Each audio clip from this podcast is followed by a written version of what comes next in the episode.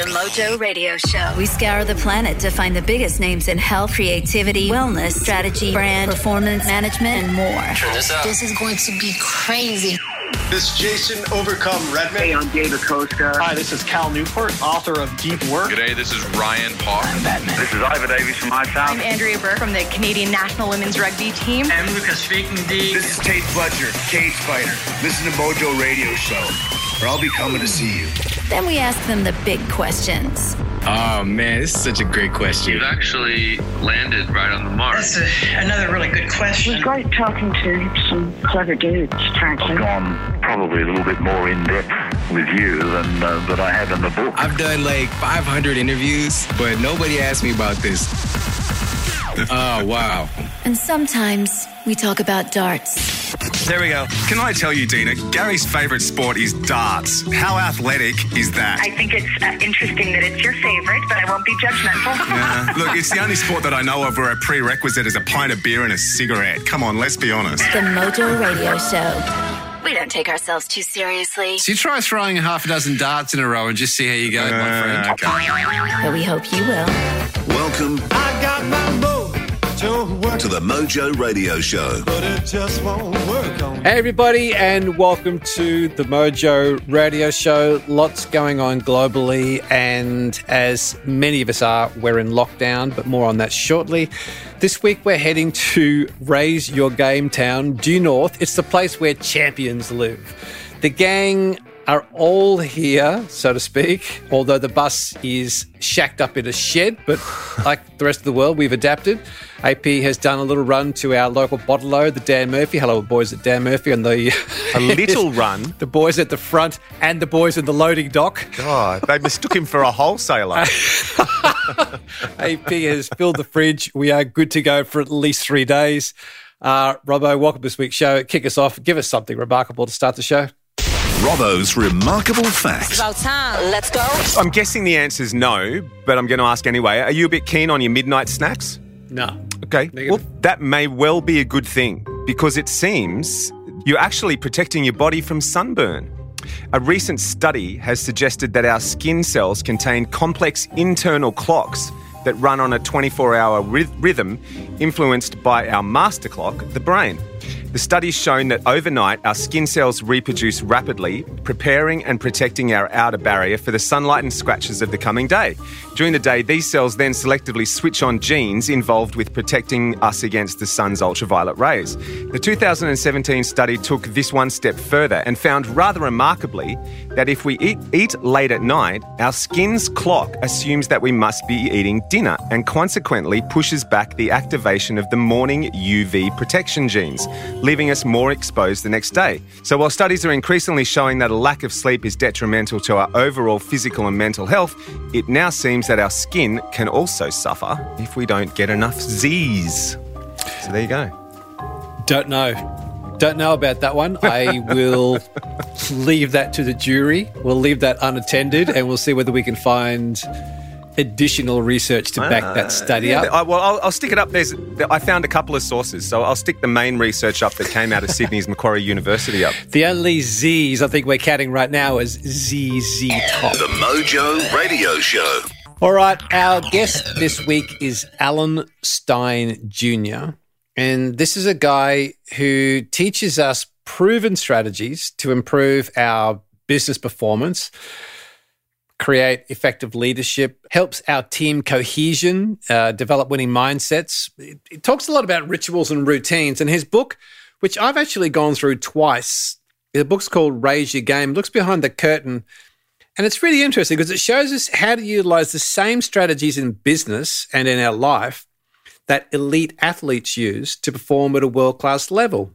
He spent 15 years working with the highest performing athletes on the planet, including NBA superstars Kevin Durant, Stephen Curry, and the late, great Kobe Bryant, as well as LeBron James. So he's worked around and with some of the best NBA players in the world. And now he's working with corporate giants like American Express, Pepsi, Starbucks, to drop a few names. The book is called Raise Your Game High Performance Secrets from the Best of the Best. And it is a good book. I really enjoyed it. And I'm looking forward to hearing further thoughts on it. Alan, welcome to the Mojo Radio Show. Thank you so much for having me. It's awesome to connect halfway around the world. Halfway around the world.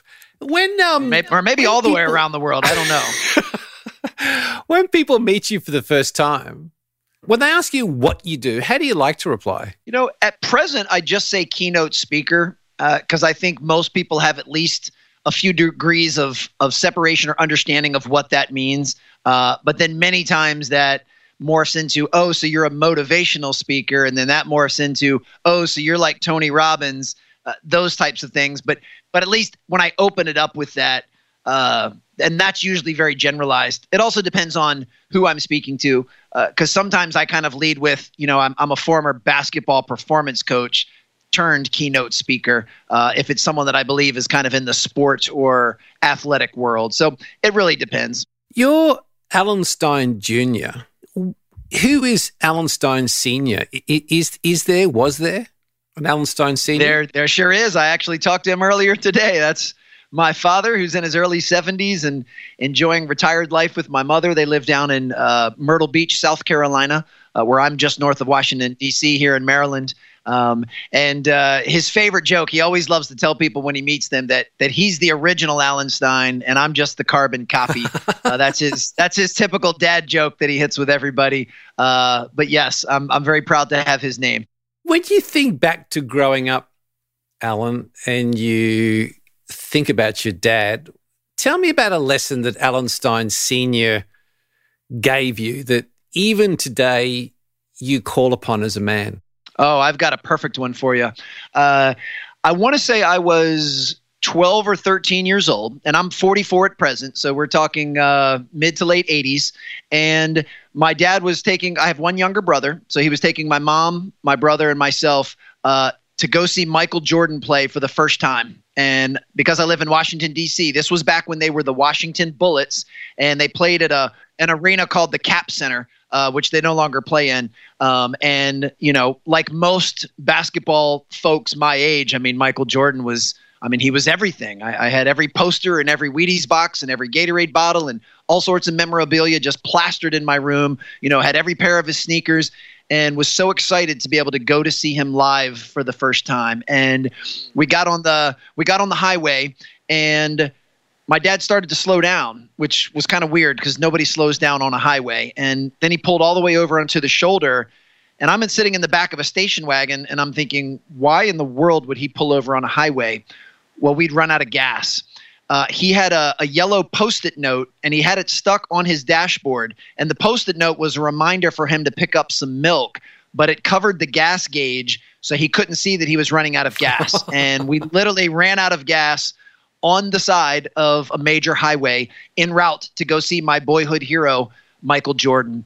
And I immediately was like reduced to tears. I was so upset. All I kept saying is, We're going to miss the game. I'm not going to see him. Like, in, in a matter of a fraction of a second, like, I was completely rattled and frazzled. And I just remember how calm my dad was and just basically took a breath and he looked over to the back seat at my brother and I and said, Don't worry, we're not going to miss a thing.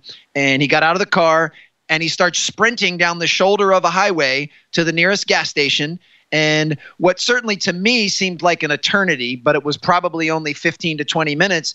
He comes sprinting back with a big red plastic gas can, and he put enough gas in it to get us to the game. And we walked into the Cap Center as the national anthem was playing.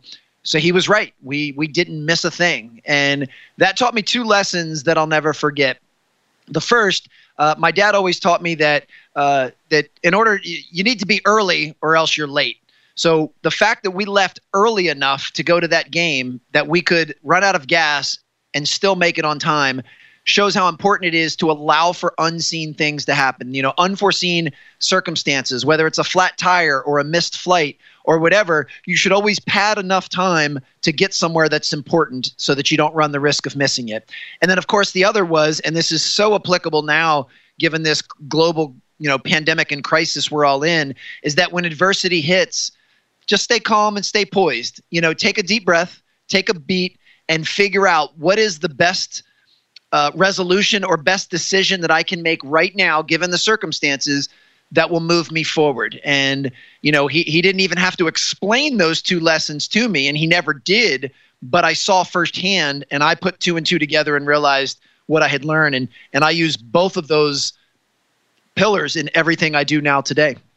Do you know that's interesting, Alan? Because I've heard you talk about being early a lot. And that is part of your standard operating procedure as a business person, as a person. Isn't it fascinating that that story goes back so far? Yet 30 odd years ago, you still carry those lessons and execute. Because it, it's really nice hearing those sorts of stories because having listened to you, listen to you, you narrate your book and hearing you interviewed, it is part of you and part of your DNA. But isn't it? I guess it's important for people to understand the lessons that we are teaching. Kids are absorbing without us even teaching it. Kids are absorbing that they carry for their whole life. But number two, sometimes they consciously go, "Where did that come from?" So it's it's it's nice to see people putting rubber on the road because you are an early guy, aren't you? Oh, absolutely, and it's and it's neat because that what you just said is so insightful, and that's really the the backbone of my parenting philosophy is I simply want to model everything that I can for my children. I mean, I can tell them things, but it's way more important for me to show them things.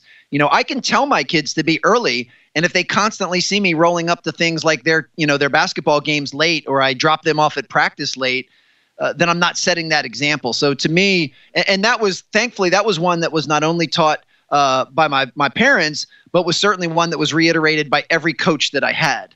And you know, if if practice starts at four o'clock, you know, you don't roll in at three fifty nine. That's not that's not the way you prepare. That's not the way you know you get yourself ready. Uh, you roll in early enough that you can do everything necessary to be mentally, physically, and emotionally prepared to have your best practice ever. And yeah, so whether it's something that you've heard or something that's modeled for you, uh, then it's just a matter of doing those things consistently over and over uh, until that just becomes habit. I mean, I'm I'm habitually early for everything. That's a good line. I'm habitually early. Let, us just camp here just for a second. Then I want to take an off ramp to being early at 3:59. Before we take that off ramp, you're actually super competitive with your kids, and I've heard you say with passion, "I'm going to beat them. I never want to lose to my kids in anything." Tell me, just talk me through that whole notion of why you won't let your kids win and why it's important for you to do that. And what lesson are you wanting to embed into your kids? Well, well, before anybody goes and calls child services and, and has my children removed from me, and, and they don't think I'm a psycho, uh, yes, anything that comes down to uh, intelligence or strategy or strength or speed or skill, uh, I don't let my children win. Um, and that's for a couple reasons. One, I want them to earn everything in this world. You know, I, I want the, I don't want anything to be handed to them. You know, they're very fortunate to have two parents that love them unconditionally, that do provide adequate love and food and shelter. And my kids have plenty of other things uh, that they didn't necessarily earn. And I want to give them those things because I love them immensely as their father. Uh, but when it comes to any type of achievement or accolade, I want them to earn it. And it's important that they know that, you know, you're 10 years old. I'm 44 years old. The chances of you being able to beat me in something that requires intellect or strategy or speed or skill is almost none. And I, I don't want to sandbag or cheat you out of the experience that you can get from losing. Uh, I'm a big believer that there are lessons to be learned from winning and there's lessons to be learned from losing. Now, as I said, so that I don't get my children taken away from me, there are two things that I do regularly. One is uh, I handicap the game. So if I'm going to race one of my children, if we're going to race 30 yards, I'll give them a 10 yard head start but I'll still run as fast as I can and I'll still do everything I can to beat them. But if I handicapped it appropriately, they've got a good chance of beating me. And if they do beat me, they'll know it wasn't because I didn't try. They'll know they beat me fair and square. Uh, or maybe we're playing a, a, game of horse out, you know, in the backyard, and maybe I'll play left-handed and they'll play with with their dominant hand. Uh, once again, that's a way to kind of handicap me so that they have a better chance to win. Uh, and then on top of that, we also play several games of chance. You know, we'll play a board game where strategy doesn't come into play. It's just however the dice land is who wins. So technically, they'd have a 50 50 chance of winning that. So I don't want to make it sound like I always beat my kids because I don't. They win in things, but it's not because I let them win, it's because they earned it. And as they get older, I'll have to handicap things less and less. I mean, nothing would make me prouder as a father than when my kids are 13, 14, 15 years old for them to be able to beat me in things and I'm not letting them win. Like it will suck to lose because I don't like to lose, but I will be so proud when my kids can beat me in those things. And and truth be told, like even now, you know, we'll play a game like Connect Four uh, or Tic Tac Toe, and I would say one out of ten times they beat me, and they beat me fair and square. I don't even have to handicap that game anymore. Uh, and then, as we said with modeling, I make sure that when I win, that I'm a very graceful winner. You know, I don't gloat, I don't I don't rub their face in it, I don't talk trash to them. I just win because that's what I was expected to do, and that's that. And then when they do beat me, uh, you know, I give them a few seconds to kind of gloat a little bit because it is a big deal. But then I make sure that they know that they need to win with the same grace and that I have to show them how to lose with with graciousness. And I congratulate them for winning. I don't make excuses. I don't pout. I don't cry about it. Uh, so I want them to see that because whether people keep score or not, life has a lot to do with how you handle winning and losing. And winning and losing on the court directly translate into how you win and lose in life or in business uh, based on how you view adversity and based on how you view success. It's interesting. If we stay on that track just for a second, in the book, you talk about notable failures. Can you explain in your mind notable failures? It's an interesting way to phrase it. And do you personally have a most notable failure as an example? You know, a notable failure, and, and so at 44 years old, one of the things that I do remember when I was younger, and, and this is certainly through no fault of my parents. I mean, they they raised me the best they could with the information they had. But when I was younger, I remember failure as being a bad thing. Like it was the other F word that you didn't you didn't want to fail on a test or you didn't want to fail to make the team or you didn't want and and now I'm have a completely different mindset around that. Well, you still need to give your best effort and have your best attitude, uh, but you have to embrace the fact that failure is a part of the process. You know, in theory, if you're a basketball player and you're shooting a jump shot, the goal is to the ball for the ball to go in the hoop. If it doesn't, you technically failed at that very short-term goal, which was to make the shot. Uh, but most basketball players don't look at it that way. You miss a shot and you're like, okay, I'll make the next one. Um, and for some reason, when the stakes get a little bit higher, uh, we tend to view failure as if it's permanent and it never is. So I have a much better relationship with failure now and realize that when things don't go my way or I fail at something that I was attempting or trying to achieve, that the best thing I can do is take a breath and then evaluate why did I fail and then look internally and ask myself was this something that I could have done differently or did I had control over? Um, you know, sometimes you fail through no fault of your own. I mean, if if you and I are both applying for the same job and you know you have more experience and better expertise and you're a better fit and they hire you that doesn't necessarily mean that i failed or that i did anything wrong. You're just a better fit. There's nothing that i could have done differently uh, to have changed that outcome. And while it still may sting a little bit and i still may be disappointed that i didn't get the job there's not really much i could have done differently. And and that's going to happen too um, so I, I, think it's important that we look at any failure, whether it's a short-term, acute one, uh, or something pretty big, uh, and you you try to learn the lesson from it. But then you put it behind you. You can't keep dwelling on failures of the past. Explain next play because I think that ties in nicely to where we are in this conversation. What's next play? How do we use it? Most certainly. Well, uh, I believe Coach K, the head coach for the Duke men's basketball program, was was the guy that coined that term because uh, I remember reading about it in, in many of his books, and I'm a huge Coach K fan and disciple. Uh, but where I really saw it put into action was with uh, Mike Jones, who's the head basketball coach at DeMatha Catholic High School uh, in Washington D.C. and one of the most brilliant coaches that I've ever been around. And one of the things that he does so well is teaches our players this concept of next play. And basically, what he's saying is, uh, don't worry about the play that just happened because that one's over I need you refocusing your lens on the next play that's coming up. So you missed a you missed a shot. Okay, next play. Uh, you turn the ball over. All right, next play. Uh, the referee didn't make a call. They missed the call. Okay, next play. Because if you keep uh, uh wasting your mental, emotional, and physical energy into something that just happened that you can't change, then you're not fully present to devote that time and energy into the next play, which is the most important one, because it's the only one you can have an effect on. And if you look at the the best players in the world, somebody like a Stephen Curry, I mean, it doesn't happen very often, but he could miss six or seven shots in a row, but he's able to wipe those away from his memory and he'll shoot the next shot as if he made the first six or seven. And that is truly what it means to move to the next play. And and hopefully folks listening can extrapolate that to your life. You know, you you get in an argument with a spouse or a child. Okay, next play. Uh, like we just said, you know, I applied for a job, I didn't get it, you got it. Okay, next play. You know, there's going to be so many things that happen in your life that you have to be willing to just go ahead and move to that next play. And it doesn't mean that you don't learn from the previous experience. It just means that you don't live there. And and you can be very resilient. I'm a big believer in grit and perseverance, and I believe having a next play mentality is is basically the definition of that. You know, it's funny. Do people? Do you find in the business world, Alan? I read this in the book, and it made me think that there are some people who want to wallow in it.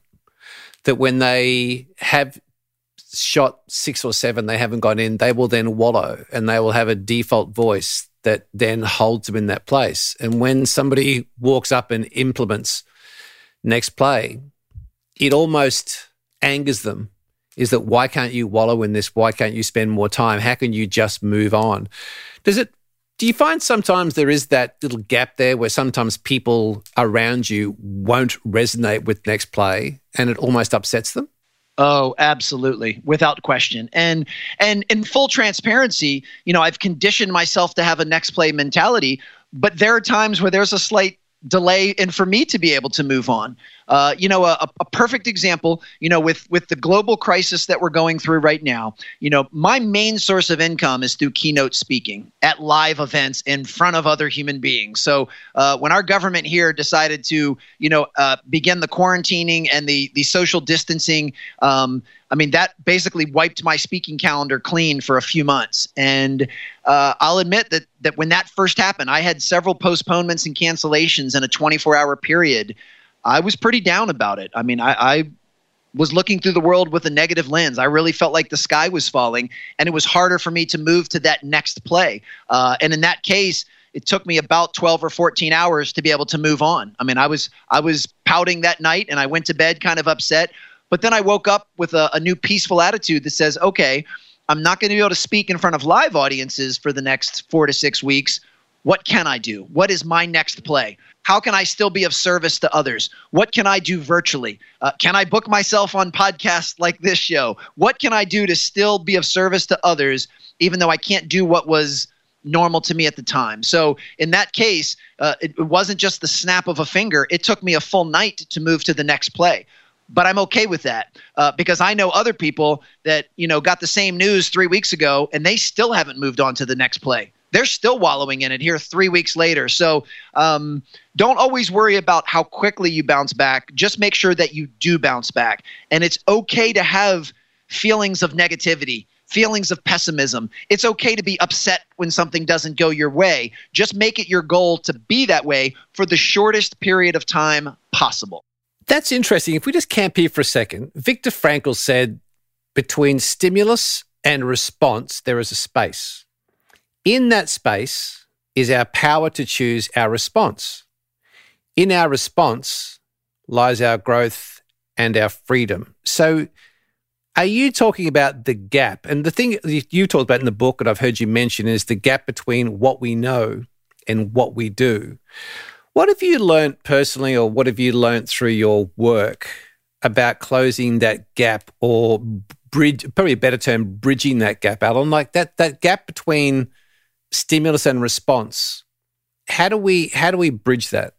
I'm very fam- familiar with Viktor Frankl, although I have not read a ton of his work. And what I was familiar with was another concept, and I first heard it from Jack Canfield, uh, the gentleman that started the uh, Chicken Soup for the Soul series, and he called it uh, E plus R equals O. There's an event that happens. There's your response to that event, and that's going to equal the actual outcome. And what he's saying is you can't control the event, perfect case in point is this global pandemic, the coronavirus. None of us can control that, but all of us have control over how we're going to respond to that, and that will heavily dictate the outcome that we have. Now, clearly, no matter what my response is, I can't snap my fingers and make the coronavirus disappear. I mean, if I would have been able to do that, I would have done that six weeks ago and the world would be a much better place, but I can't. But what I can do is change my response to what is happening in the world now. And I can be a responsible citizen and social distance myself to make sure that it doesn't spread. Uh, I can pivot away from doing live in person events to serving people virtually. Like there are responses that I can make that will improve the outcome. And it's the exact same thing with what you just said. That's what we all need to do. We don't control the events in our life, but we absolutely control the response that we choose to have. And that response doesn't necessarily guarantee us an outcome, but it can hopefully it can hopefully influence it um, to, to a certain degree. And and it's the same thing with this performance gap. You know, most people in the year 2020, you know, information is everywhere uh, all of us are, are dictate you know we, we all have access to our phones and our computers and, and the internet. We can find the information to just about anything we want. So lack of information is very rarely the reason that we get stuck in our lives. The reason we get stuck is not from lack of knowing it's from lack of doing. Uh, and most people don't do a lot of the things that they know that they're supposed to do. Mm. uh, now as human beings we're all fallible. I don't think anybody's batting a thousand and, and, and shooting a perfect percentage but I know for myself, I've closed significant performance gaps over the last couple years. I still have some, but I guarantee you that if you and I connect on another podcast a year from now, I'll have closed them even further. Or I actually love your terminology. I will have bridged that gap even further a year from now because I'm conscious of it. And all I would say is I don't want folks to get stifled by perfection. I want them to focus more on progress. Don't worry about where you are right now, just worry about the direction that you're headed and hopefully you're headed up uh, so that you'll be better tomorrow than you are today and you're headed closer to being the person or the team or the business that you want to be. And in order to do that we have to start doing the things that we know we're supposed to do. You know we know we're supposed to to eat healthy and exercise and we know we're supposed to save money for retirement and when we're older and we know we're supposed to you know give our children excuse me uh, uh, focused time and attention. Like we know all of these things and yet most people don't do many of those things. So that's that's what i always try and help people with is closing that gap. You know, it's funny hearing you say that that i think that the, there's the mindset part but then the, there's the doing the doing the work part. And there's a great story that takes back to where we were earlier in this interview and we talked about being early 359 being early for things. And you've got a, a wonderful story you told about one of the greatest basketball players ever in 2007 when Nike flew you to a training camp and you got to witness someone who was early and put this mindset into place. Can you bridge the gap between my setup and the story for us, please?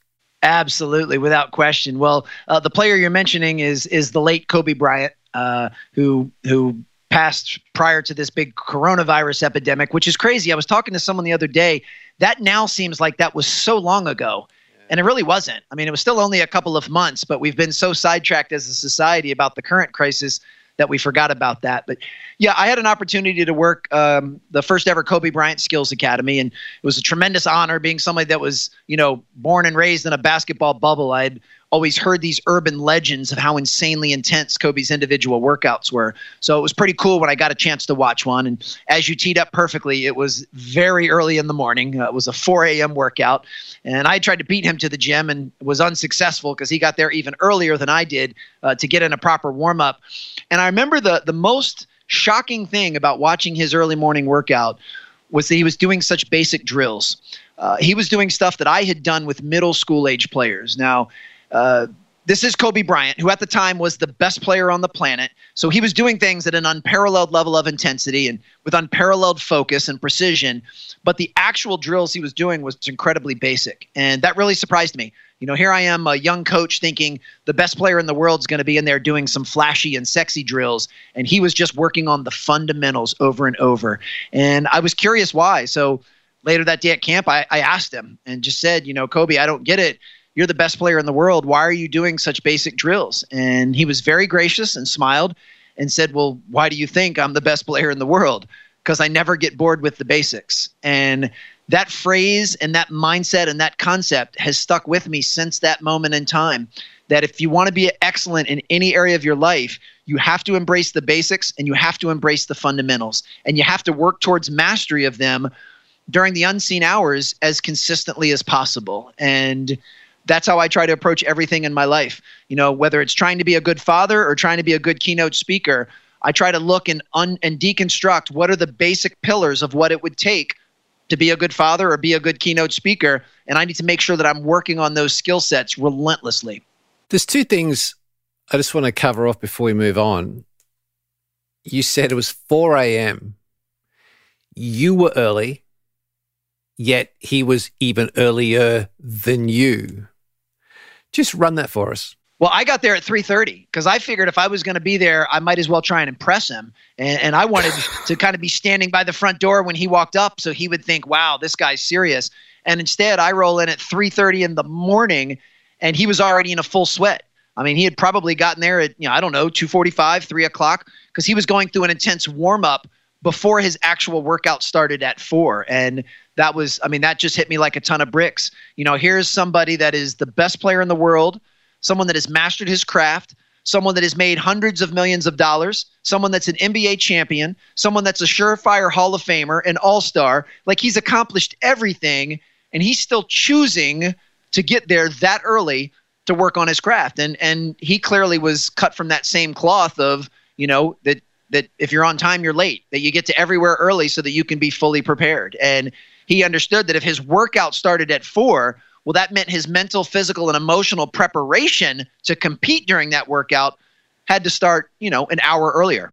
Do you, you may not know the answer to this, Alan, but I'm curious that if a, a high performer like Kobe is getting there at that time, and the book talks a lot about rituals and routines, and you got your own rituals and routines for you as a high performer. Do you know what his wind down routine is at the other end of the day? Because to get there at a certain time in the morning, one would think as a high performer, he would know the priority of sleep and winding down. Are you familiar with the other end of the day, with how he does that, how he executes that in order to be able to get there to do the warm up before his session starts?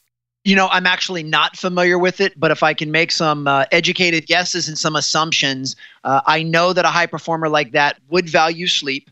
Uh, so I'm willing to bet that he would uh, abstain from doing other activities that most people would be doing, you know, going out and partying and things like that, um, because I know how serious he took his craft and, and, and how perfectly aligned his priorities were. Uh, I also know, too, and, you know, when we talk about the general masses, there's always going to be an outlier. And, and a guy like Kobe Bryant was an outlier. You know, there's not, I, I mean, he might have been able to perform at a high level on five or six hours of sleep, where for most of us, it's seven or eight hours. Um, you know, he's the kind of guy that could do three workouts every day in the off season where that would burn out or injure most other people. So, because uh, I would have players all the time say, you know, well, should I work out at four in the morning and should I do three workouts a day? Because that's what Kobe did.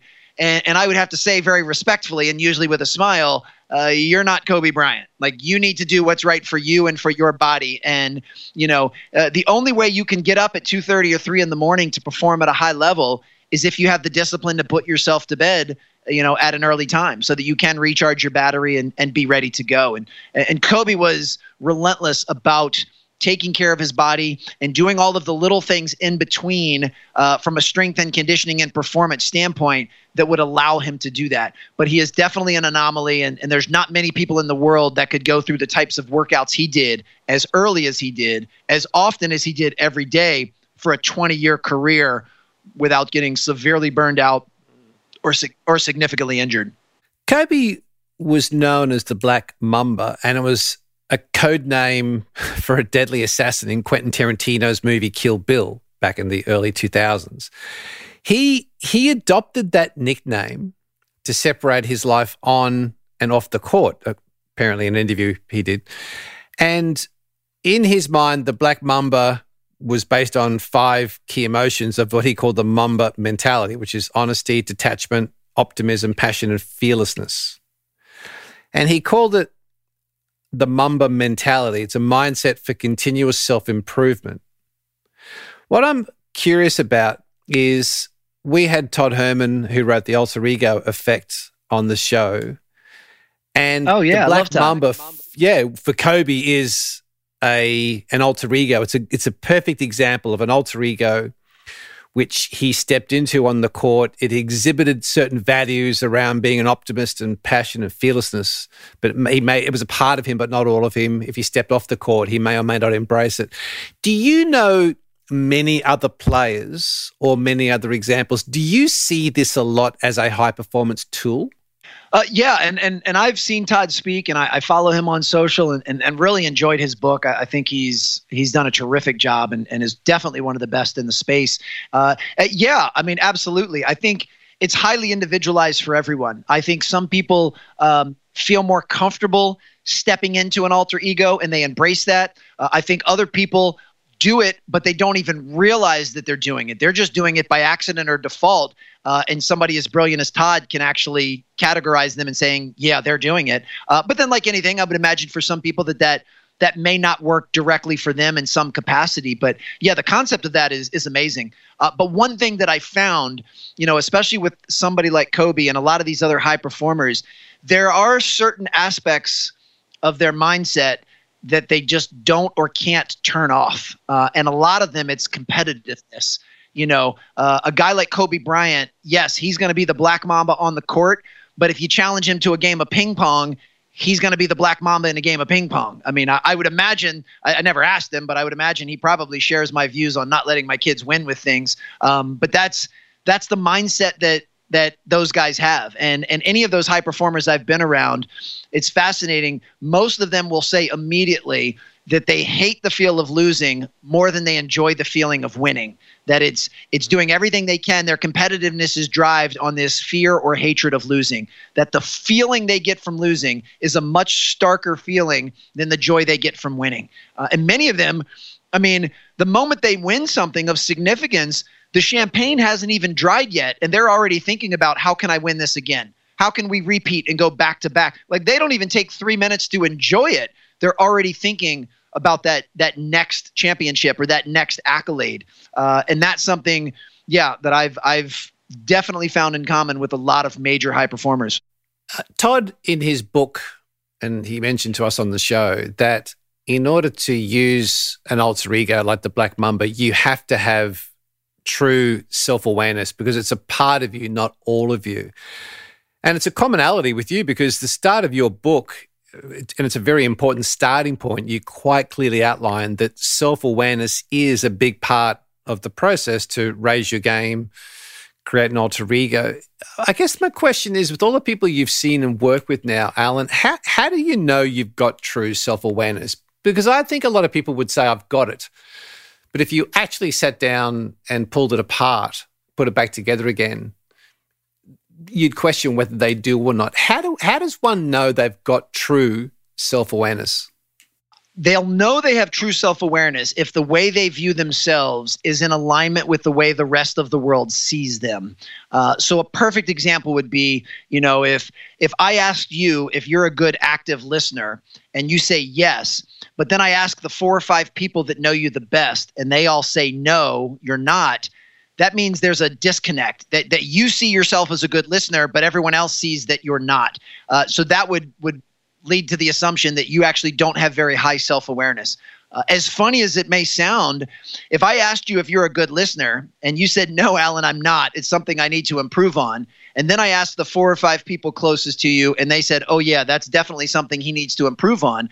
Uh, that would mean you have very high self awareness. You'd be very aware, you know, well aware of the fact that listening was kind of your Achilles heel and that you need to get better at it. So this is not about trying to do things to pander for attention or add, you know, uh, affection from others, but it's about making sure that the way you see yourself is the way everyone else sees you. Uh, and that's why classic narcissists have very low self awareness because they view themselves as being just the be all end all. And look how great I am. And I'm so awesome. And the rest of the world's like, well, actually, you're not. Um, here's some flaws and some weaknesses you have. And they don't pay any attention to that. So, this is why, as, as crazy as it sounds, the best way to heighten your self awareness is to ask others. Now, you have to vet that list very carefully. I'm not talking about asking some random stranger or an acquaintance on Facebook, but the people that know you the best. Hopefully, you've provided a fertile and safe enough environment that they they're open to telling you the truth and you can ask them. and say, hey, you know, I view myself as this, this, and this. How do you see me? Um, and and see if there starts to be some alignment there. But that's really what self awareness is. And uh, to me, and and it's it's also not something that you ever arrive at or finalize. Like all of us should be on a constant journey of improving self awareness for as long as we're on this planet. You know, I'm very proud to say that I am more self aware today than I was a year ago. And as I said before, if I connect with you again a year from now, hopefully I'll be even more self aware then because it's something that I'm constantly trying to refine and, and refocus the lens on. And it's you looking at the, the, lens on yourself, I've heard you say that you actually believed that you were not a very good listener. So it's curious you raised that as a as a, a way to look at self awareness, but that's something where you had to you actually did put the lens back on yourself. How what changes did you make? How did you go about improving your ability to truly listen? So I went through a divorce four years ago, and I, and I always like to say that it was a very amicable divorce because I'm very proud of the fact that my ex-wife and I uh, get along very well now, and we make excellent co-parents with our children. And part of that divorce process was going in for some counseling and, and some therapy with a, a psychologist. And that was when it really hit me uh, that I wasn't a great listener because she flat out told me. I mean, you know, she she would say it, and and and I adored her, and she was so pivotal in in the growth that I've made over these last few years but she would just flat out say alan you're not listening or you're not a very good listener or you know you're coming to the table with all these assumptions and preconceived notions. You're not taking any time to hear the other side of things. And at first like most people that aren't good listeners i was very defensive and thought she didn't know what she was talking about. But once i was able to remove my ego and step aside and go you know what? This lady has no i mean she doesn't get anything out of telling me i'm a bad listener unless i am. So maybe i'm not a great listener and then I reached out to some other people that I was close with and said, hey, I've always thought I was a good listener. What do you think? And they would all very politely and with love say, uh, I think you could probably be much better. And that was when I, I started to realize it. So you're talking about a blind spot that I had had for almost four decades before I even opened my eyes up to it. And then once that I realized that, then I was committed to changing that because I, I to this day believe that listening uh, is one of the most important fundamentals that a human being can have um, because it shows people that you care. So whether it's me actively listening to my children, whether it's me actively listening to a a a family member or a friend or a business colleague or a meeting planner or someone from a speaking bureau, like listening is a vital skill set to have and I've worked really hard to improve on that. And I certainly don't think I'm a world class listener at present, but boy, am I a lot better than I was four or five years ago. And I can promise you I'll be even better next year. I can only imagine going through a divorce, working through with a therapist. That's that's an intense moment in anybody's life. When you look back, Alan, with the work you've done, I mean, if you look at the front page of your website, you've hung out, hung out and studied and been influenced by some of the greatest basketballers of our lifetime high performance coaches, high performance players. Do you, when you look back, was there a, a particular tool you took from the world of sport that you applied to yourself during that period of the divorce? Oh, without question. And, you know, it, it's fascinating because uh, the divorce was certainly there was some sadness. You know, I, I, had made a commitment to someone else and, and that relationship was not going to go on. And there was some sadness around the fact that we had children and, and we were, you know, wanted to be very conscious of the fact that our decision to divorce could have a very big impact on them, and we wanted to navigate that. Uh, but I always say, and, and people sometimes look at me with a crooked eye. I mean, my divorce was the best thing that ever happened to me outside of my kids being born because divorce is what led me to therapy, and therapy is what led me to self awareness, and self awareness is what's opened up Pandora's box for everything in my life right now. I mean, I have fruitful relationships. I have a wonderful career. I do what I consider to be meaningful work. I mean, there's so many great things going on in my life, and they're all inc- extremely heightened because of that self awareness. So I'm so thankful, as painful as it was at the time to go through it. It was one of the best things ever. But to answer your original question, the best thing that I learned from therapy and that I learned from these high performers that apply to life and business is you always have to remain coachable. You know, you, it's important that you're confident in your skills, you're confident in yourself, uh, but no one has all the answers and no one is perfect at anything. That all of us need to remain open and humble for coaching, for people that can help us see the blind spots we can't see, for people who have an expertise or an experience in something that we don't have. You know, the best players in the world all continue to have coaches. And you're talking about people that are in the upper 1% of what they do, and they still have coaches because they know, hey, even they can get just a little bit better. I, I really enjoyed the book, Alan, and I enjoy hearing you speak about this. I'm curious that if, since the book has come out, and then when the book comes out, you then engage in, you said 200 odd podcasts, interviews with people, you meet people in the street who read the book and want to share their story. Since the book came out, is there an ideology that you held that now has changed? You maybe changed your perspective on? Oh, wow. That's a that's a brilliant question and, and one that I haven't been thrown before from 200 podcasts. Um, no, nothing that jumps out immediately. If anything, uh, I believe that committing the book and, and my thoughts and lessons to paper has actually strengthened my conviction in those principles uh, because now I live them even more so. Um, I'm not a fearful person, but one of my kind of biggest fears is that someone is going to see me acting in a manner that is not in alignment with what I preach. That someone is going to see me acting in a manner that's not in alignment with what I wrote in that book or what I say on stage when I'm giving a keynote. So the fact that I actually put a book out into the universe I feel like I have to be living by those rules all of the time, or else I'll feel like a phony or I'll feel like a hypocrite. Now, with that said, I'm not perfect. Obviously, I, I preach in the book how important it is to be early, and I am occasionally late for something here or there. And I, am not going to make an excuse for why I would be late because there's not one. If you're late, you're late. It's black and white. So it, it's not as much the little things like that, but you know, I, I would certainly. And, and now, you know, I take a lot of pride during this global pandemic that I have an opportunity to even live out those principles in the book even more because it'd be so easy to live those things out when things are going great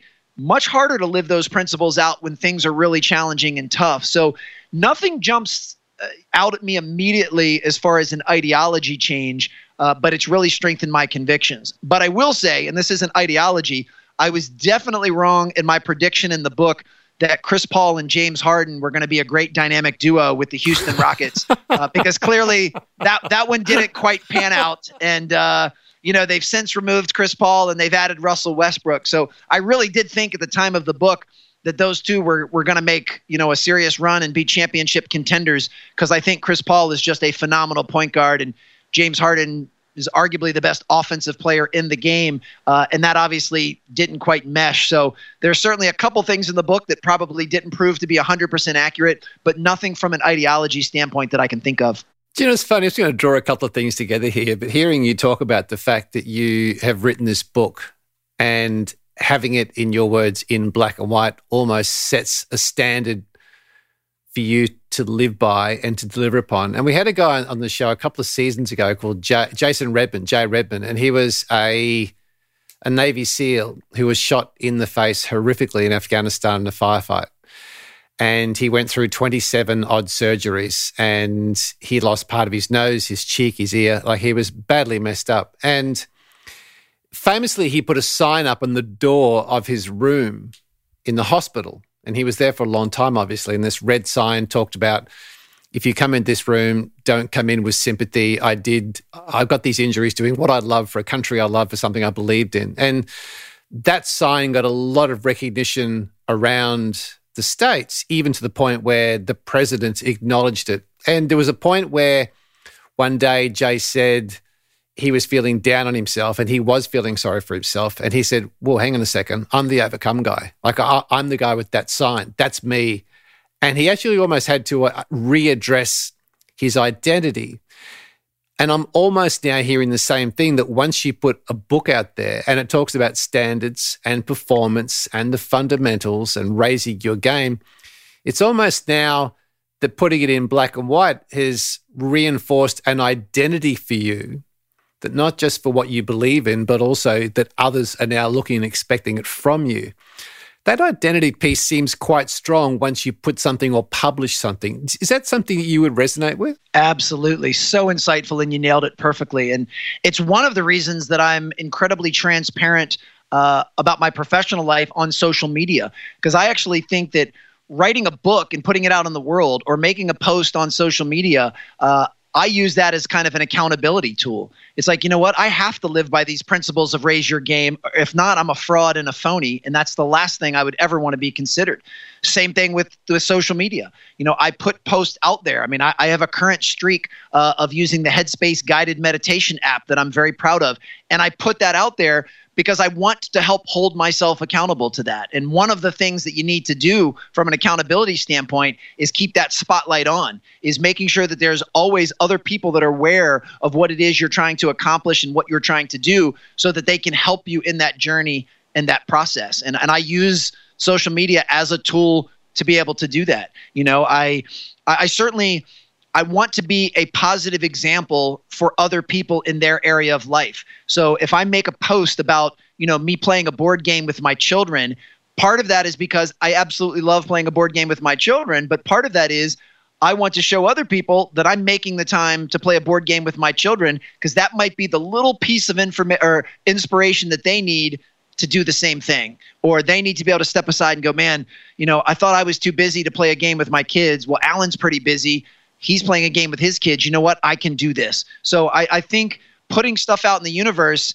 can hold you to a higher level of accountability and standard if you use it the right way. And and the book is absolutely that for me. And same with speaking. I mean, I, I don't want to give a you know be on stage in front of 2,000 people giving a keynote saying all of these things uh, about doing things right during the unseen hours and and living with high character and you know, filling your bucket, doing all that. And then later that night, somebody sees me at the bar being disrespectful to a waiter. They're like, oh my God, this guy just, he fed us a bunch of BS when he was on stage. He doesn't live a life like that. So while we're all going to make mistakes and have poor judgment and we may say or do the wrong thing here or there, I work very, very hard to make sure that what I put in that book mirrors who I am and the way I behave uh, during both the seen and the unseen hours in my everyday life. Two two quick things before we finish, because I'm mindful of your time. Based on that, what habit has Alan Stein Jr. implemented into your world that separates you from all the other guys? You're not the only person who will be speaking on a topic like this who's worked with high performers, who writes about high performers, who walks on a stage in front of 2,000 people but you've you you've you've risen above the crowd. What's the habit that you think you've implemented so well that has separated you from everybody else?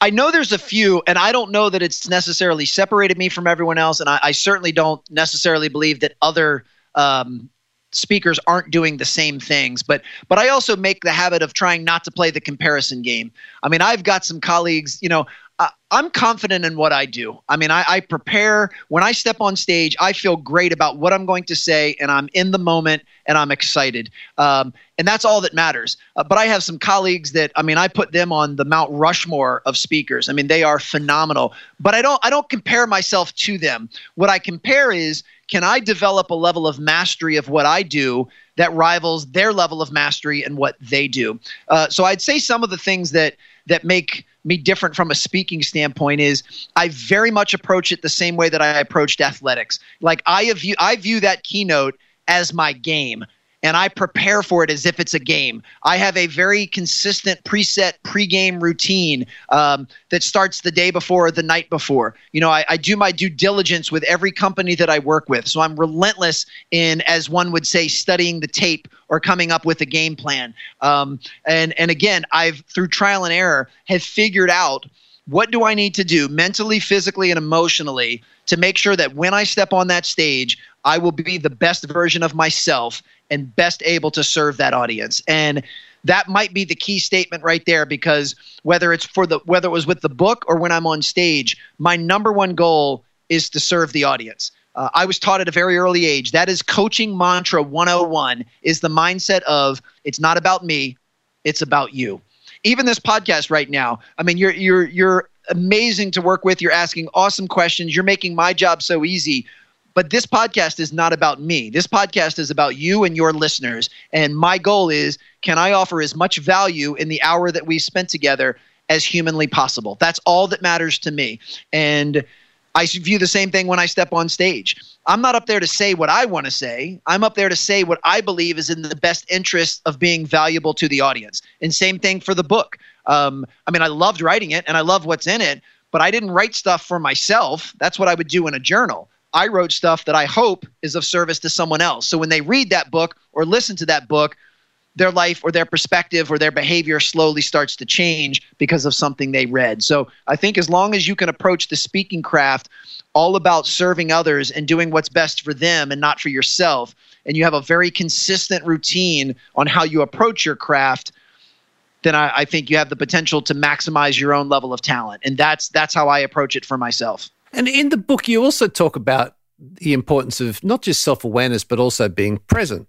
And then I've heard you say that you had a hard time staying present because I see you seem to be the sort of guy who's got lots of ideas, loads of energy. You want to make things happen. Yet you said it was a weakness in your toolbox. How how have you attacked fixing that breach in your own approach to presence?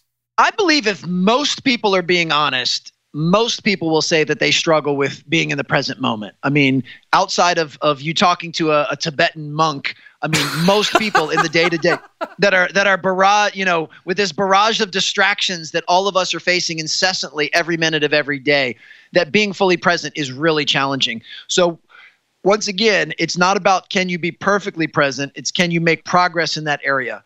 Um, and yeah, it ebbs and flows. I mean, even now, I have some days where I'm much more present than others. Um, I have sometimes when I have my kids that I'm much more attentive and present than others. Uh, but the key is to make sure that, generally speaking, you're trending upwards. And it really starts with being able to have some type of trigger or recognition when you are not present. That's what's vital. So, you know, it's being able to say, you know, uh, hey, I'm on this podcast, but I'm thinking about what I'm going to have for dinner tonight. Uh oh, I better get back to being present for this podcast. That's what's most important.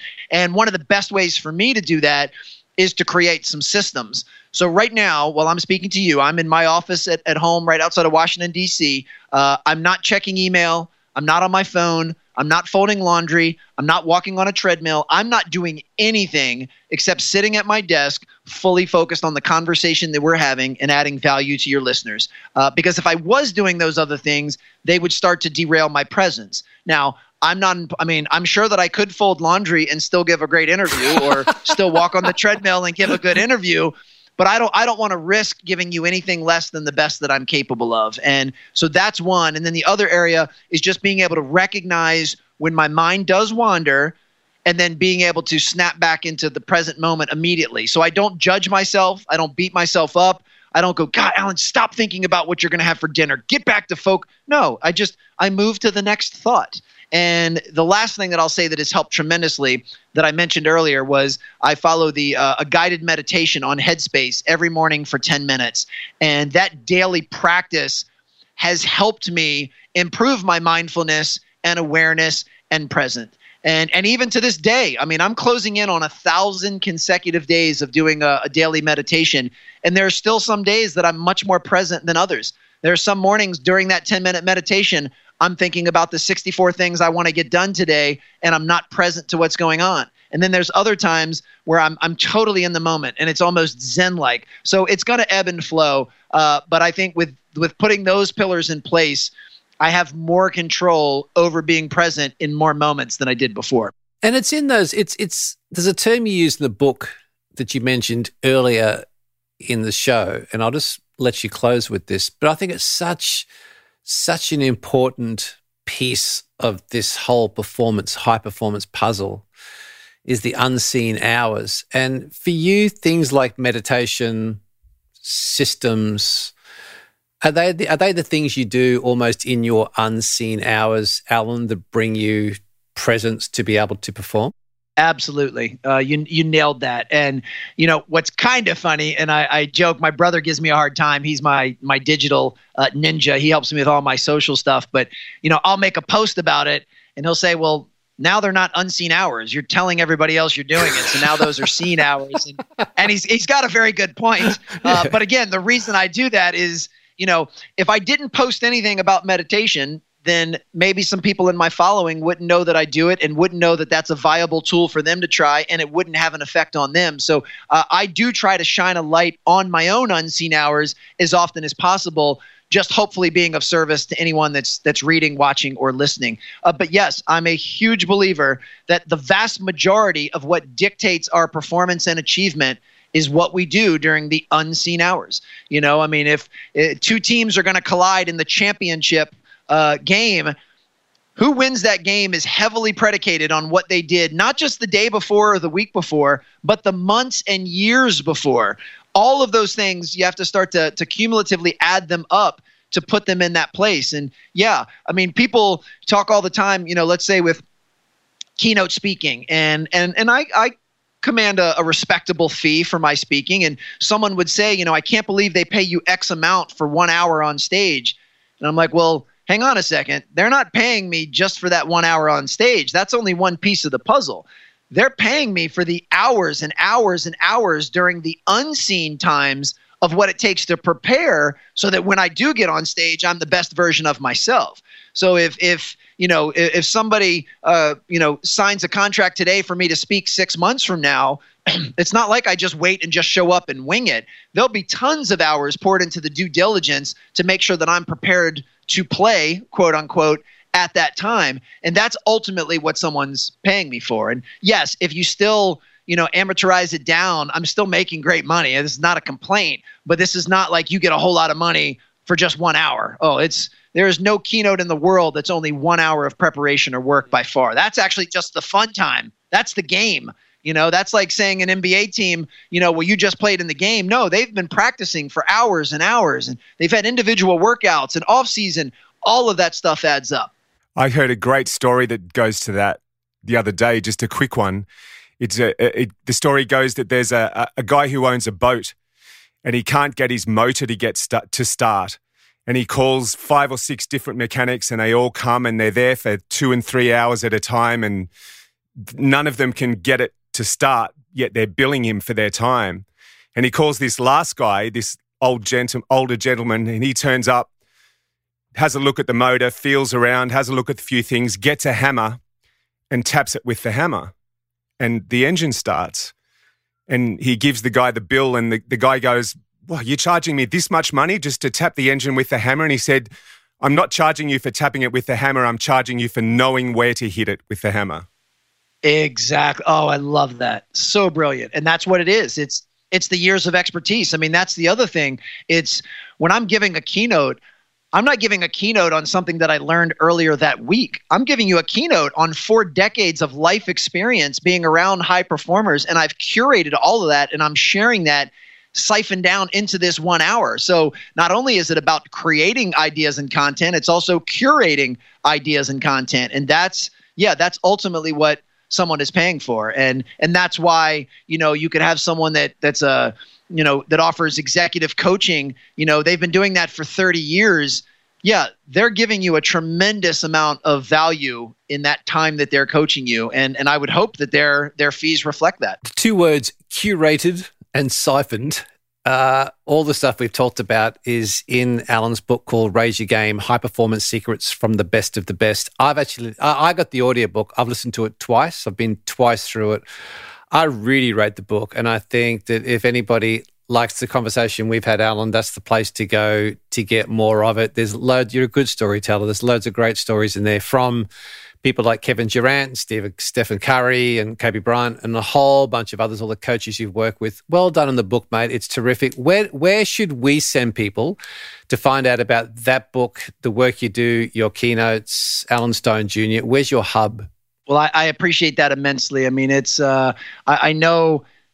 I just hope you know how grateful I am that you've invested your time into something that I've done. So I, I thank you immensely. Uh, anyone that wants to know anything about me, the major hub is just alansteinjr.com. Uh, that's where everything about my speaking is. Uh, in fact, I just put together a page of free resources, uh, of free downloadable PDFs, a ton of free clips. I even recorded a virtual keynote because I wanted to offer something for everyone that's stuck at home for the next four to six weeks uh, that they would hopefully find helpful and inspiring. And that's just at alansteinjr.com backslash free. Uh, and then anything that has to do with the book, uh, you can go to raiseyourgamebook.com. Uh, there's tons of stuff there. Uh, and it's available in all sorts of formats. So if somebody wants it on their Kindle or their, you know, their iPad, or they want to listen to it, as you mentioned, through audiobooks or iTunes, uh, I wanted to make sure that uh, folks could get digital versions of it as well. Uh, even for this this pandemic, I reached out to my publisher immediately and said, you know, can we make the the electronic version or the audio version free for the month of March uh, as as a way to give back? And and unfortunately, and I, I, don't say this to throw them under the bus. I mean, they have a business to run, uh, but they were like, no, we simply can't do that because uh, I, I, wanted to be able just to put that out there. So because um, I know sometimes shipping costs can almost make it uh, preventative for someone to want to pick up a copy. But uh, yeah, if you enjoyed this conversation, uh, not only would I love for you to read the book, but uh, drop me a line on social media. I'm at Alan Stein Jr. on all of the major social handles. Would love to to continue this dialogue.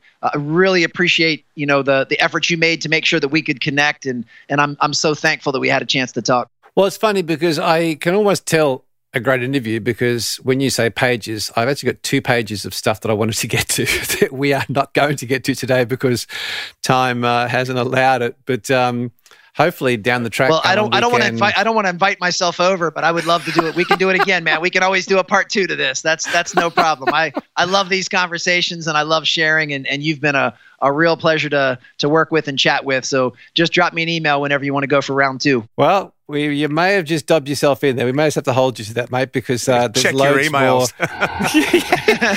Perfect. This is Leif Babin, former Navy SEAL, co-author of the books Extreme Ownership and The Dichotomy of Leadership, president of Echelon Front, and you are listening to the Mojo Radio Show. Stand by to get some. It's a real American term, junior, isn't it? You don't really get, you know, Darren Robertson Jr., Gary Burt Jr. in Australia, do you? no, it's funny. I thought the same thing. Lola Jr. And I had I listened to the book a couple of times. I would listen to, I reckon, 10 hours of stuff that he's done around the place, and no one's ever asked that question. And I wondered whether there was a senior or whether there was just mm. some story that tied back. You know what I mean? Like, so, because you don't hear it yeah, often. Yeah, absolutely. No, absolutely. Well, um, uh, not being an American myself, but, you know, often you see American dads saying, you know, calling their sons junior just because that's their nickname sort of thing too. So yeah, it's interesting. But what I like about this guy is I love these sorts of guests because he got that lesson from his dad. And he's one of the few guests that emailed me the week of the interview to check in, the day prior to the interview mm. to check in, two hours prior to the interview to check in, and was online ready to rock and roll when we were ready and we were early. So I love the fact that guys don't just talk about it. And we've had people on. We've had people on before that are the world's most disciplined person, the world's most productive person. And they're not there when you call. yes. It's really interesting. So uh-huh. I like this guy. And uh, I do recommend the book. It is a worthy. I like the book on audio because he narrates it and you feel like he's talking to you. So uh, there you go. The Mojo Radio Show. Pop quiz, hot shot. Tell me the name of this song and who sings it. Lean on me. Uh, when you're not strong, you carry on. Uh, um, oh, Jesus. It's too early in the morning, Bertwhistle. Um, when you're not strong. Need some more fish river roast. Uh, Lola, no. coffee for the portly engineer, please. I don't make coffee. Uh, I should know it, but I, I can't think of it right now. And you're gonna you're gonna say it, and I'm gonna go yes, of course. But anyway. And that's actually why I bring this up, just to close the show, as part of the close of the show. But I find this very interesting that we know the song by so many artists, but we can't, we don't know who the man is. Yet that guy who died recently at the age of 81 from heart complications, when you look online, there are so many notes of sorrow and recognition from people like Lenny Kravitz, Michelle Obama, Bette Midler, Joe Rogan, the famous podcaster, Jimmy Buffett, and even our own Jimmy Barnes all had put out heartfelt tributes to the man called Bill Withers and he was one of the R&B soul brothers who brought such feeling and emotion. And in fact, some of the guys actually said the first time they heard Lean on Me or Ain't No Sunshine, they cried. So I thought it was a fitting soundtrack, Lean on Me right now to what's happening around the world. But obviously, you can't lean on each other as you can because you've got to keep 1.5 to 2 meters, but you can lean on each other via Zoom or FaceTime. So, gone but not forgotten, Bill Withers, 81, who wrote and performed Lean on Me. Just a great song.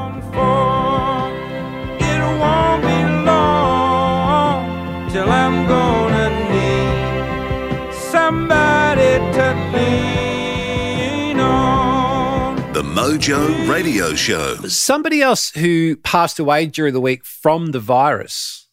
So this is we're now starting to hear a lot of celebrities who are contracting and or losing their life. Was a guy called Ellis Marsalis Jr. Speaking of Jr., he was 85. Do you does that name ring a bell for you? Uh, it does, but I couldn't say why. See, it means a lot to me because it's a story that I have shared on the show before. But Ellis, Ellis Marsalis Jr. taught Harry Connick Jr. jazz.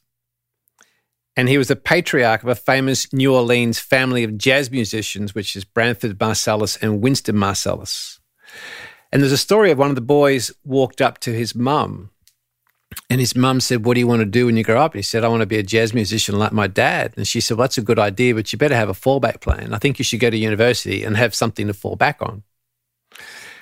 And sometime later, he walked up to his dad, Ellis Marsalis Jr., and said, I was talking to my mum and I want to be a musician like you. But she said, I should go to university and have a fallback plan. And he said, Son, if you've got a fallback plan, it means you're planning to fall back. If you want to be a musician, you have to give it everything you've got. And I thought that's a really great because you hear a lot of people who've got a startup business or want to go and do something and they have these fallback plans, which subconsciously they're saying to themselves, this may not work. And once you leave the door open for your subconscious mind, it will find all the evidence to back it up. And I've never forgotten that story. And I hear it a lot when I'm working with people one to one is they got this fallback plan. If you've got a fallback plan, it means you plan to fall back. And he is, as they said, he's a patriarch of New York, famous, famous New Orleans. And which popular musician, uh, a favorite of yours, did oh, Branford Marsalis, Winston Marsalis, it's one of those, play acoustic percussion for? Any idea? Miles Davis. Eh, Sting. Oh, there you go. All right, to take us out this week, do you remember the Army Ranger who never takes life too seriously? Should I? Yes. There's a lesson in this. My brain's just not working this morning. The, the, first lesson is it's funny, we hear all these things, you hear the show two or three times, yet these things still don't go in. it's a classic. No, it is. It's, this is this is one of the things. This is an opportunity today for everybody, all of us. Is we listen and we consume a lot of stuff, and as Cameron Schwab said on our show, who I rate very highly, he said, You've got to listen and then curate and then implement. And it's a classic. When we go through these things, we share so much, but we've got to write down the gold and we've got to keep going back and reviewing it and working out how we can embed it into our soul. Because Matt Best, episode 242, was the Army Ranger who never takes life too seriously.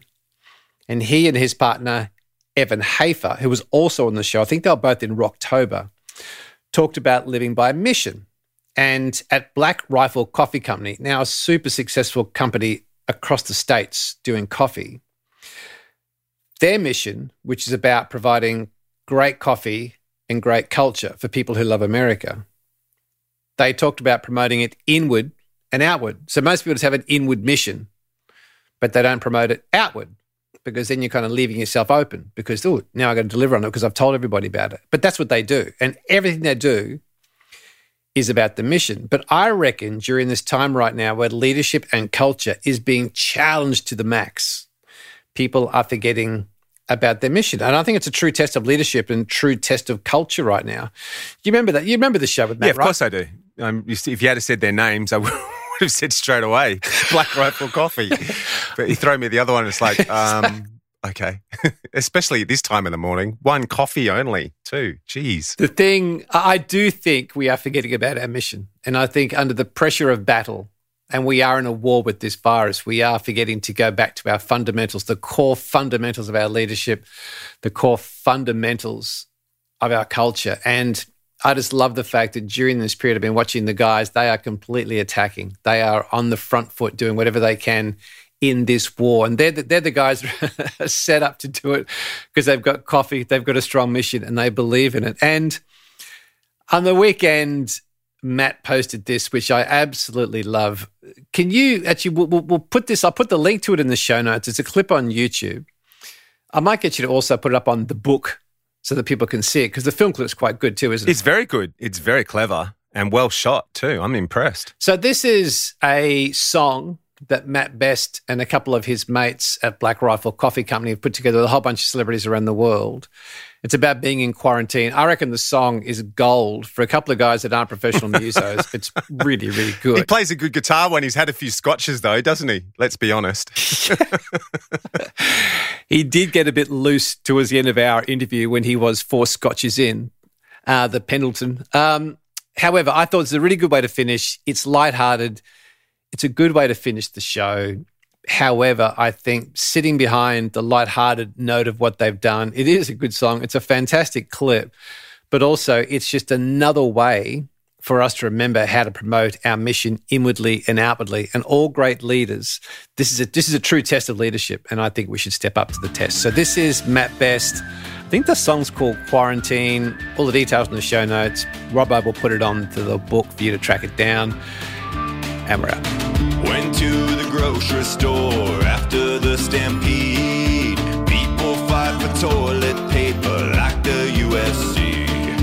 Nothing left on that shelf but a lonely can of beans. So I guess I'll head back to the house and take a bath and bleach. Quarantine, quarantine, drinking whiskey like vaccine.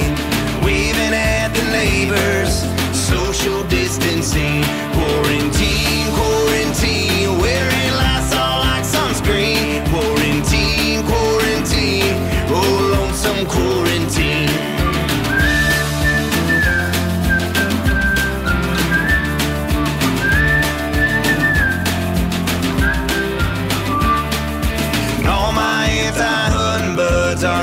Out to me.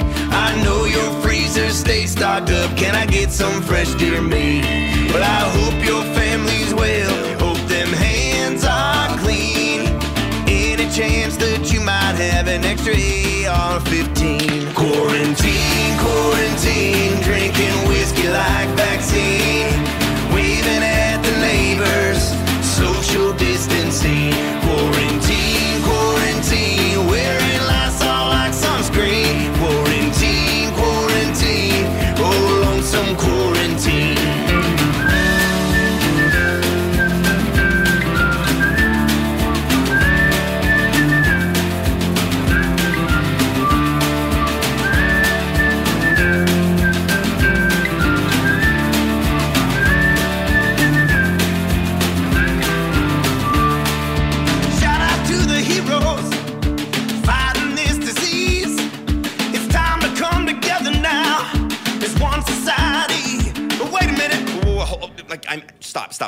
meant that in like a metaphorical sense, not a literal sense, because if we came together, that would be the antithesis of what quarantine means. But good thing we have FaceTime because we can hang out, and make dumb songs like this. And shout out to all the healthcare workers out there. And and Tim, I really like that chorus. Let's hit that one more time.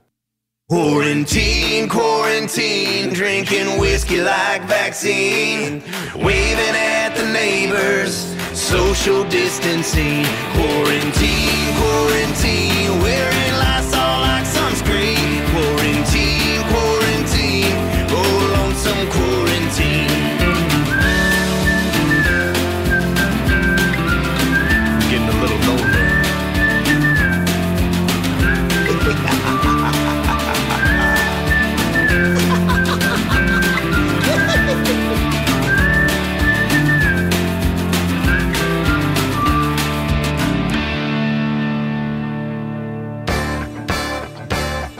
Mojo Radio Show is produced and recorded in the basement of Voodoo Sound.